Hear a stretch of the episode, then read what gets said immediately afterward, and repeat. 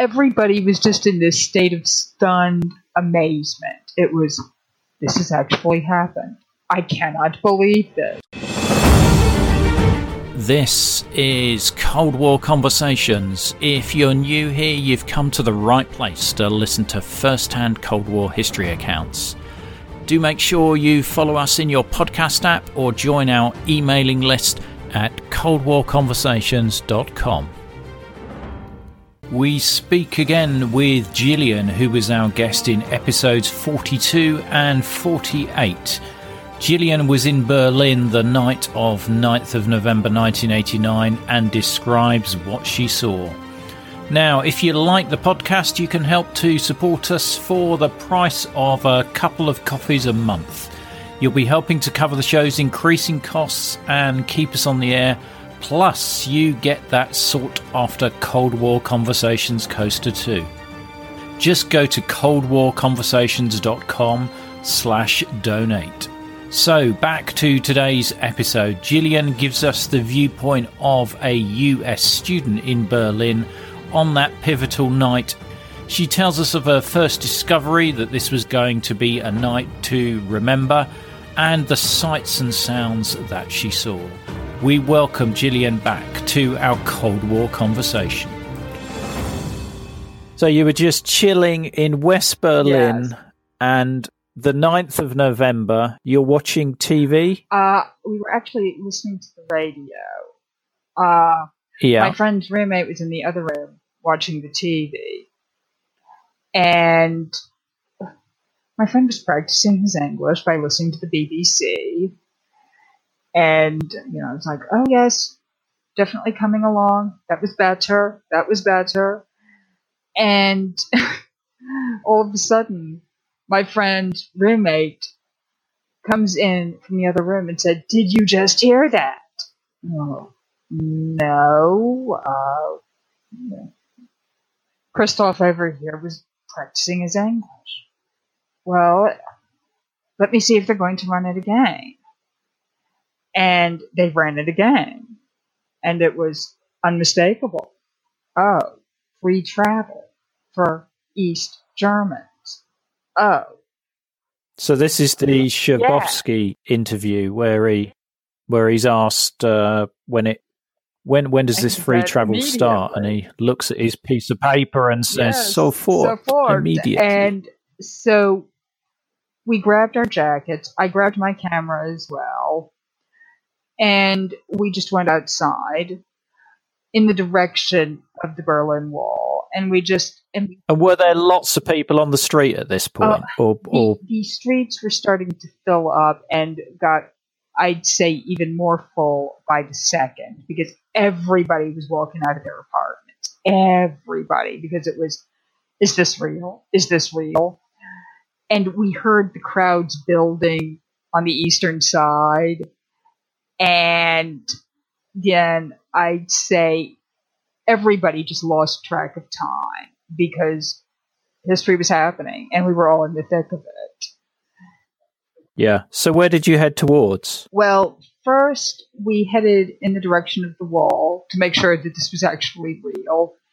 And then we just started walking back towards the direction of Kurfürstendamm and all of that. You know, So what? Sorry, when when you sorry, I'm just interested to know when you say you walked towards the wall. Did you go to one of the checkpoints? Or? Um, I can't remember exactly. I think that we walked towards Charlie because we were, I, I, I think, fairly close to Charlie, if anywhere. And when we realized, Right. oh, this is actually happening. Okay. Oh my goodness. Yeah, they're coming, and they're all East German, and yeah, this is wild. Oh my god. when did you first see your East German Trabi in West Berlin? Uh, that was probably at about two o'clock in the morning. Right. Okay. So I'm jumping ahead. Okay. Keep keep keep going, Gillian. Keep going with the with the story. So you head so you head to the Kudam, the Kurfürstendamm. and the entire Kudam was just full of people. I mean, everybody was just there. They came, they had come spilling out of their cafes, spilling out of the restaurants, wherever. And we just sort of got caught up in the thick of everything. Because of course, Bahnhof Zoo was nearby. Square around Bahnhof Zoo was completely full. Yeah. And and, and what time was this? About eleven o'clock at night. yeah, by this plus point, or minus around eleven o'clock at night, and so we were just, you know, everybody was just in this state of stunned amazement. It was, this has actually happened. I cannot believe this. I have to go outside and check for myself. Oh my god! And so you just had probably the entire population of West Berlin just out in the street. And then, as I said, it was about two o'clock in the morning when I first saw a Trabi in West Berlin. And on the hood of the Trabi was a banana, a bouquet of flowers, and a can of Coca Cola. And I thought, welcome to the West. You are now here. You have plenty of bananas. You have Coca Cola when you want it. And here, have some flowers. Why not? And so, as I recall, the, you know, myself and a couple of other people, we went to Ullrich's, which of course is in the basement of Van Bahnhof Zoo, see if they had any bananas because we had this lovely harebrained idea to go ahead and hand bananas out. Apparently, all the bananas had been bought because everybody had the same idea. So we walk out of there and we were singing the Banana Boat song because, of course, by that point, yes, we had been, we were completely electrified by the occasion itself, and people were popping corks and uh, were were uh, popping the corks out of bottles of champagne, and so you would get past a bottle of champagne, you'd take a swig, and you'd keep it moving because it was it was history, and everybody was there, and so yeah, we were a little sozzled because there was champagne being drunk, there was just the occasion itself I honestly do not think there was much sleep had over the next three or four days because who could? you were in the middle of it. Yeah, so it was you were basically in Party Central, Kurfürstendamm, and around the zoo station. Hi, this is Rhonda in Virginia, and I support Cold War conversations because I think the work that Ian is doing is critically important. I think it's vital to record the firsthand accounts of people who lived and experienced the Cold War um, because it illustrates history in a way that a book never can. So thank you so much for the podcast. It's my favorite podcast, and I look forward to it every week. To be like Rhonda and help to preserve these incredible stories of the Cold War, as a monthly or annual supporter, you'll be able to listen ad free. You'll become one of our community, get the sought after Cold War Conversations drinks coaster as a thank you and you'll bask in the warm glow of knowing that you're helping to preserve Cold War history. Just go to coldwarconversations.com slash donate to find out more. Oh God, yes. All over. And then that next morning when I got that picture, Charlie's retired. Uh, we were sort of headed back, you know, we were headed back in the direction of, I think, Schöneberg and everything because we realized, oh, we have not eaten. we need food. And I saw Charlie's retired on the wall, and I said, I've got to get this. I have got to get this picture. And so I just went ahead, I snapped it, and, you know, thought almost nothing of it until I got the print back, and then I said, "Oh, I've got to duplicate this." So I must have made oh, at least ten copies of it. My father has a copy of it sitting on his desk. It's a great, it's a great photo, and uh, Gillian, I hope you'll let me share that on the uh, show notes for this. Oh, please do, please do, because I, I, I took it at probably like seven thirty, eight o'clock in the morning yeah. And well, it's it's it's pretty good in focus considering the amount of alcohol and the uh, the time, the fact you've been up all night. So, uh, well done. Thank you. I mean, it was like, oh, okay, yes, we're just going to go ahead and shoot some random pictures. And I thought I got lucky. And we headed back to this little cafe on Hauptstrasse, which was then called under a sofa. It's now Neue Sofa. And we walk in there, saw a few other familiar faces, and of course, we needed coffee, we needed food, and appropriately enough, uh, whomever had, was, you know, playing records in there immediately queued up David Bowie's Heroes. You can only imagine. Well, yeah, yeah, yeah. What else could you put on? I mean, absolutely. Hey. I mean, I was thinking, wait a minute, and that album was made steps from here. Wow. yeah.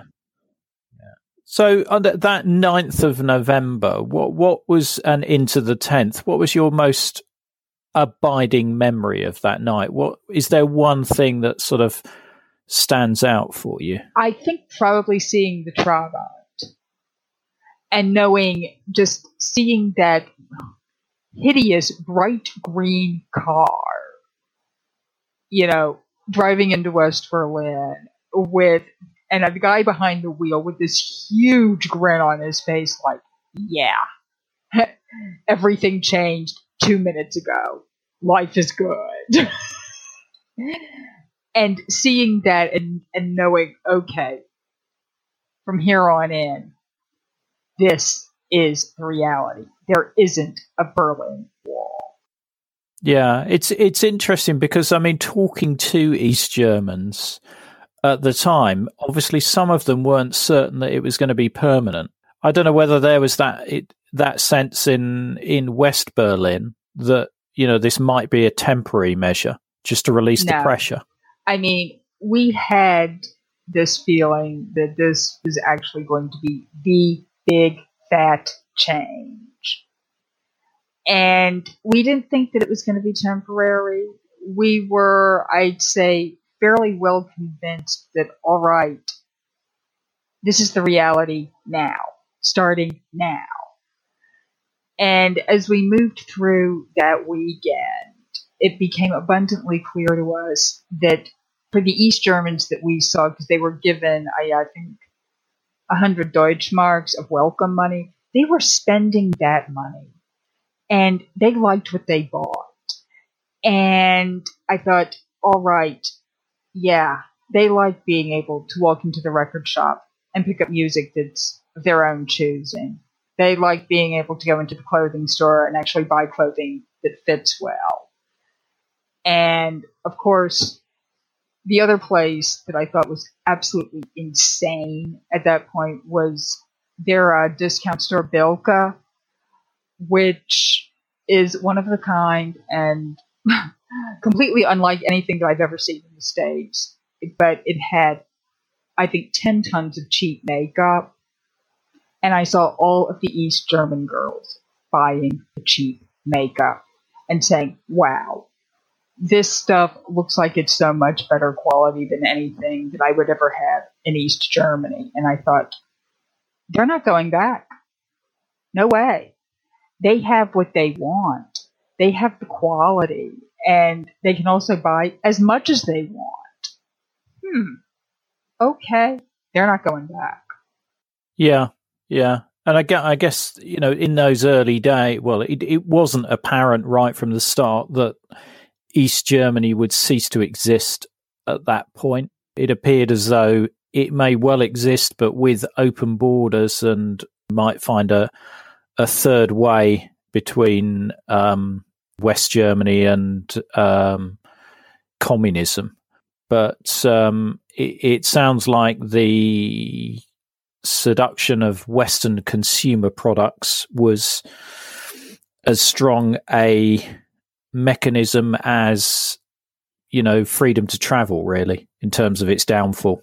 Oh absolutely. Absolutely. Because i remember going into h&m because, of course, given that everything was so crowded, I couldn't get back to Steglitz to my host parents, and I thought, ah, we have a problem. And that was when I discovered the store H&M because I thought, oh, I can buy things here for short money and they're reasonably good and will not fall apart in the wash after only two wearings. Okay, we can do this. And so I remember going into H&M And there were all of these East German girls going absolutely wild. It was, oh, I can get it in blue and red.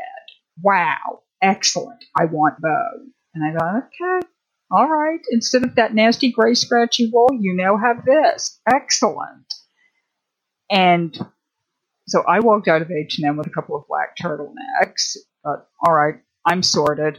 Go back to my friend's house, do laundry, and actually put on new clean clothes. And while the other stuff is finally washing, and I thought, yeah, this is what happens when you end up in the middle of history. It was okay. Must find washing machine because I couldn't get back to Steglitz because Bahnhof Zoo was too crowded. I could not get on a train.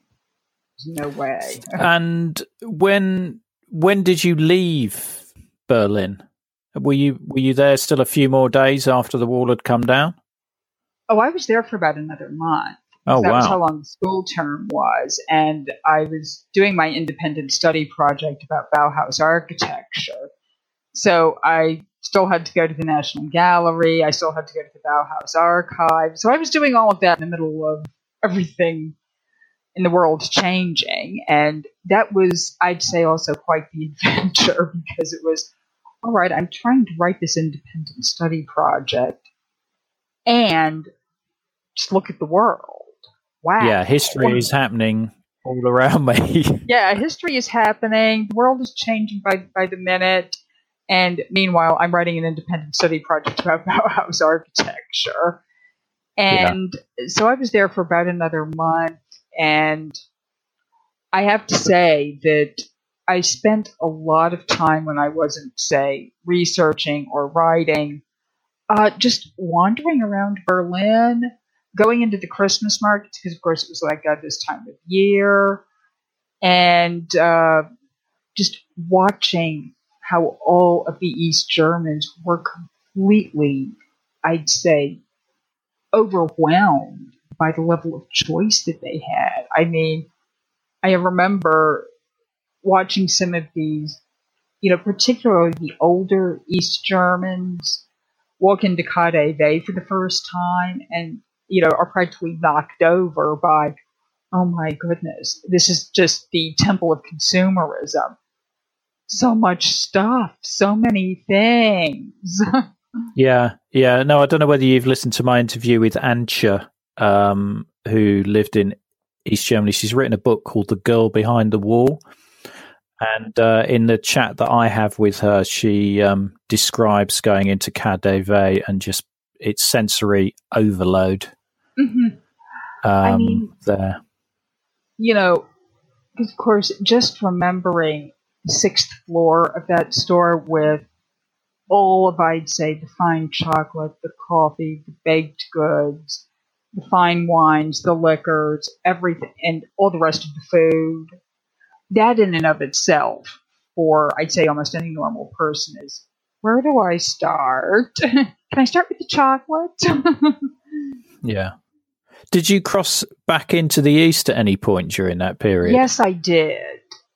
And, you know, of course, the comparison, because I didn't have to show passport, go through nasty checkpoint. It was, oh, I seem to be here at what was Charlie. Dip, dip, dip, dip, dip. Okay.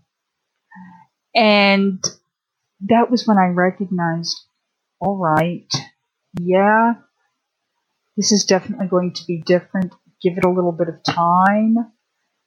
And for that matter, uh, November 12th, which was when they brought the wall down at Potsdamer Platz, that will always be very dear to me because, well, first of all, the Wim Wenders film, Wings of Desire, and the scene with the uh, little old man in the library, and he's asking, Wo ist die Potsdamer Platz?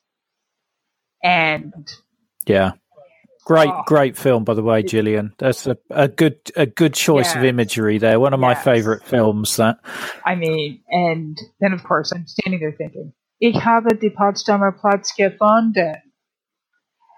And of course, having gone back to Berlin a few times since then and thinking, that shopping mall and that Dunkin' Donuts, hmm, yeah, right in the middle of no man's land. Because I will always, yeah, it's, yeah, it's unrecognizable now. I mean, yeah, I remember walking around Potsdamer Platz when the the wall was was still there and the tram lines just disappearing into the wall and um, now I can't even work out where oh, I was standing. I, I mean, I I remember the last trip that I made to Berlin and my dad said, "So, where were you standing when you were helping to bring the wall down on November 12?" And so I was trying, you know, it really took me a little bit of time, but I, you know, when I was able to see Philharmonic building, and I thought, okay, I see the Philharmonie over there. Mm, I think I must have been right about here. And of course, I'm standing there and I'm laughing my head off, thinking, uh, yeah, I probably have this completely, you know, completely backwards. And, you know, my and and my father was uh, saying to me, "Okay, so you were right about there. Let me take that picture." I'm just like, "Dad, you're too much." and so basically, it was you know, it was so incredibly cool to, of course, return to Berlin and end up a few times utterly lost because, in my mind, all roads led east and stopped. Yeah, yeah, and that November twelfth date, that that as you said, was when they opened Potsdamer Platz as a as an extra crossing point, and I think the mayors of East and West Berlin met there and shook hands as well. I think it was quite a quite a symbolic day. That oh, oh, it was a beautiful day. It it was glorious. It's absolutely glorious. And so when you crossed into the east, you didn't have to do your 25 Deutschmarks and anything like that. It was just like crossing the road, or were there some checks? There, I, I think you just had to show your passport. And then it was just sort of like the nod. Didn't even get a stamp, nothing. It was, they nodded at you.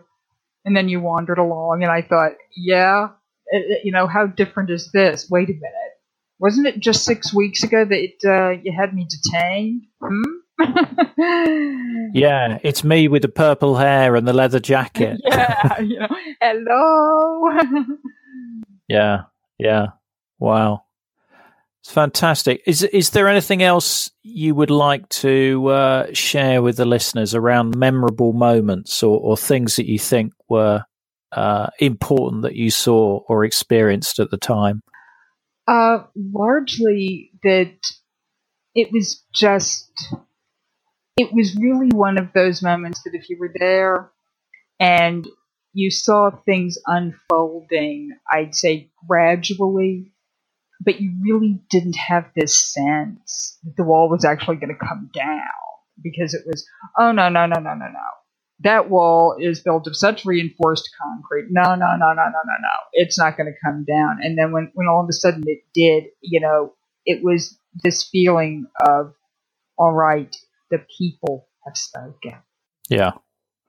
And I presume I presume you you grabbed your own piece of the wall and you have that. I have numerous pieces of the wall. In fact, my mother has some of the I'd say larger chunks that I brought back if you like what you are hearing, sign up to our email list at coldwarconversations.com. We have further photos and information on this episode in our show notes, which will show as a link in your podcast app.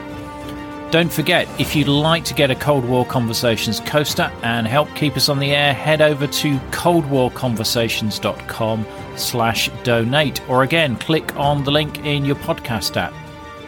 If you can't wait for the next episode, do visit our Facebook discussion group where Gillian, our other guests, and listeners like yourselves continue the Cold War conversation. Just search Cold War Conversations in Facebook. Thank you very much for listening. It is really appreciated. Goodbye.